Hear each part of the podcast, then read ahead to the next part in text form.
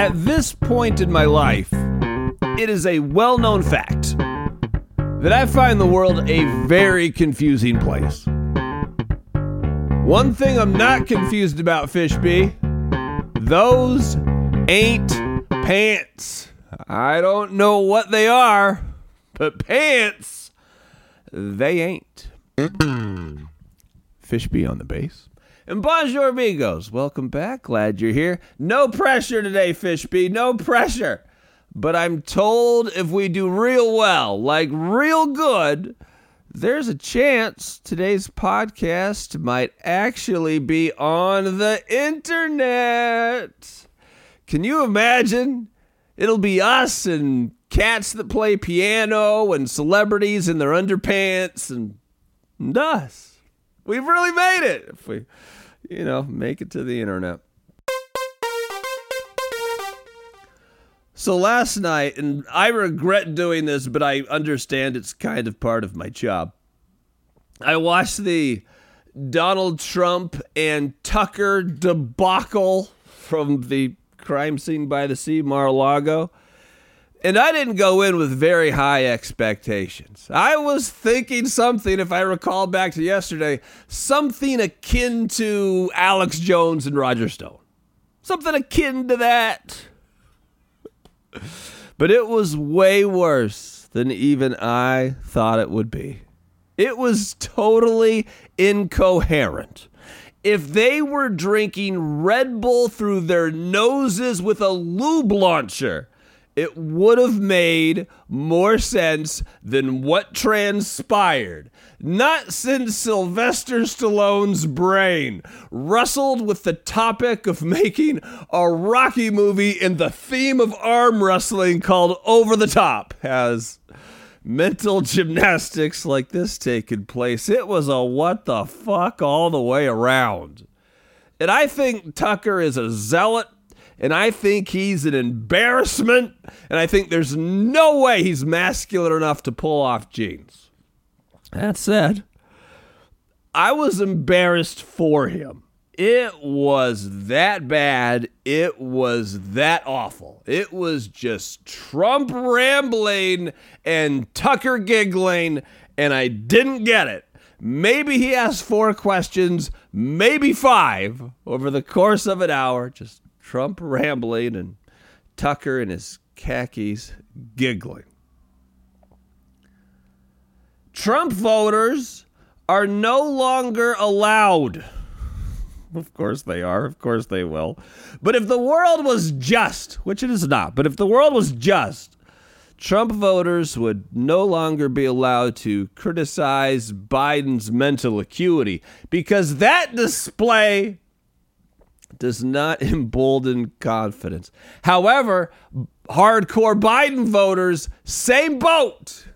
If the world was just, which of course it's not, they would not be allowed to poke fun at Trump's mental acuity because your guy is Biden, both ways around. The only loser here, if it's Trump Biden, is gosh darn America. So the first Republican debate has been scheduled for the third week of August on Fox News, because where else would it be? But on stage right now, you have Trump, oh, Nikki Haley, oh, former Arkansas Governor Asa Hutchinson. Does that get the blood pumping? And anti-woke businessman author Vivek Ramaswamy, who's already floated lightning in a bottle ideas, like using the U S military to, quote, invade the failed narco state to our south. And I just learned today that Tim Scott, the South Carolina senator, has formed an exploratory committee. Tim Scott, by the way, they've done some polling in South Carolina. He's a senator from there. He's polling fourth behind Trump, DeSantis, and Nikki Haley and then Tim Scott in his home state, which I don't think bodes well for a successful ca- successful candidacy, but we'll find out.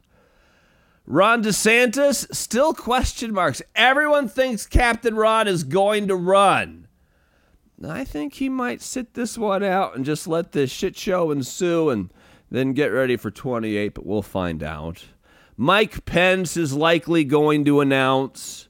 Mike Pompeo is likely going to announce, the former Secretary of State. Chris Sununu, definite maybe. The governor of New Hampshire, live free or die.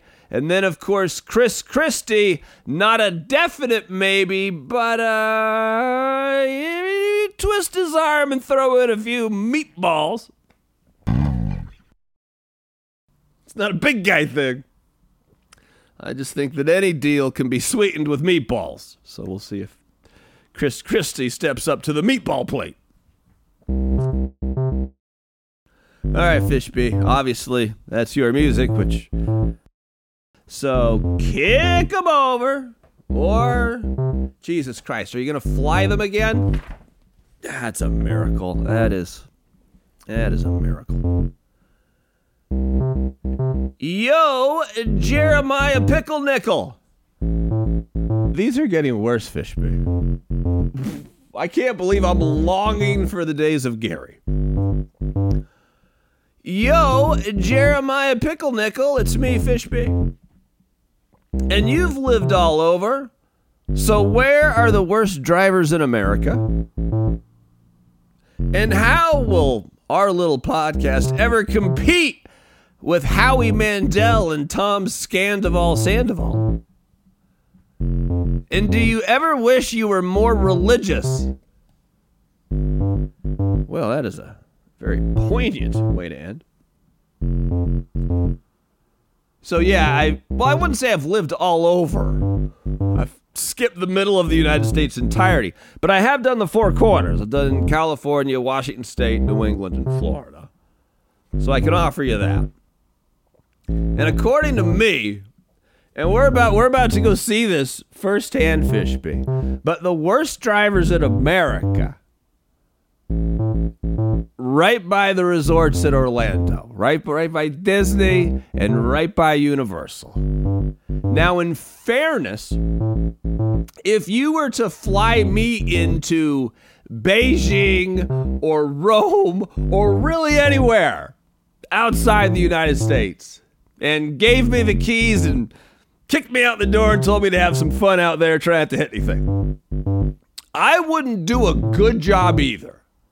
But because of the draw of Disney World and Universal, there are people from a hundred different countries, may or may not speak the language, a lot of wrong way action.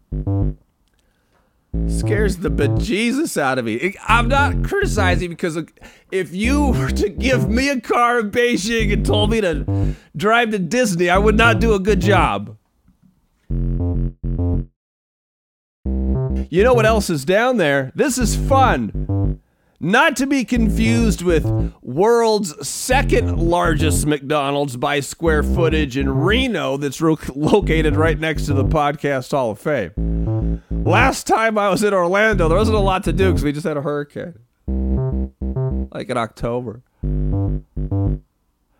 We actually went, me and the kids went on a field trip to world's largest McDonald's by square footage. There were no signs or anything. It's just on Wikipedia or something, and it was it was an underwhelming experience, and and because of the hurricane, they, they were down to nothing. Like, your only beverage option was high C. No ice, but they only had high C. We'll see if it goes better this time. And how will we ever compete, our little podcast, with Howie Mandel and Tom Scandoval-Sandoval? Oh, we don't. We don't. I, I can't imagine that those that we have gained, we are fortunate enough to have become just a little slice of their daily media diet. Can't believe we're sharing even one listener with that debacle. A, a Howie Van Mandel fan, I am, I sure I respect. I respect longevity. Is Howie Mandel one of my quote unquote dudes? Uh, no. And Tom Scandoval-Sandoval, I tried to watch an episode of Vanderpump Rules. This human, I mean, he would fit right in with like Trump and Palin and Nuge and Kid Rock. He is uh, not cleansing with a full bar of soap, or whatever the expression about picnic baskets is. And do you ever wish you were more religious? Well, this is very deep. You know, I consider myself like, you know, like a lot of Oprah fans, a very spiritual person. He claimed to be a Rostagno, but Bedai, which is the best parts of Rastafarianism and Buddhism and Methodism and agnosticism and Jediism. Hey, Rostagno, but Medai. But the advantage of being real religious, and I do have faith, but the advantage of being uber religious with an undyed faith is it does give you an advantage. It is a relaxing and calming thought to just rely on God's plan. What a wonderful thing. Don't worry about a thing. You just do your best and it is what it fucking is after that. You know why? Because God's got your back. And you're going to land in precisely the right situation at precisely the moment you're supposed to. So don't stress out about a gosh darn thing. That's a, that's a real advantage. When you can just go, everything happens for a reason. Keep it moving. It's a, it's a tremendous advantage. And yeah, I'm jealous of that. And I can get myself there sometimes, but something in my brain forgives me from completing that loop philosophically. Maybe one day I'll get there. I don't know. We'll see. Fingers crossed, mantis is prayed. I got big plans today, Fishbee. Big plans. I may or may not go for a walk. I may or may not do chores. But I promise you this, I'm going to watch The Mandalorian, and my nights are booked for the foreseeable future watching the N B A playoffs. So that's that. On behalf of Super Gladys Wonder Kitty, me love you long time. Till manana. Say adios, Fishbee.